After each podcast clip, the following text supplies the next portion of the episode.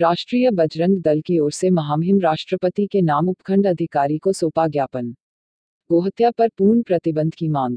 झालावाड़ ज़िले के अखलेरा में राष्ट्रीय बजरंग दल की ओर से महामहिम राष्ट्रपति के नाम उपखंड अधिकारी अखलेरा को ज्ञापन सौंपा।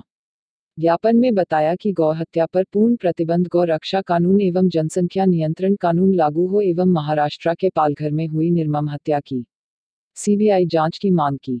राष्ट्रीय बजरंग दल जिला सुरक्षा प्रमुख रिंकू यादव तहसील अध्यक्ष अशोक पाराशर तहसील मंत्री कोमल यादव नगर अध्यक्ष सूरज गोस्वामी उपाध्यक्ष मनीष गौतम मंत्री रानू शर्मा नगर सह मंत्री बंटी पारेता नगर व्यामशाला प्रमुख अरविंद गौतम प्रिया गर्ग राजेश शर्मा उमेश वर्मा भरत सोनी नवीन यादव गोलू शर्मा रविंद्र त्रिवेदी आदि कार्यकर्ता मौजूद रहे।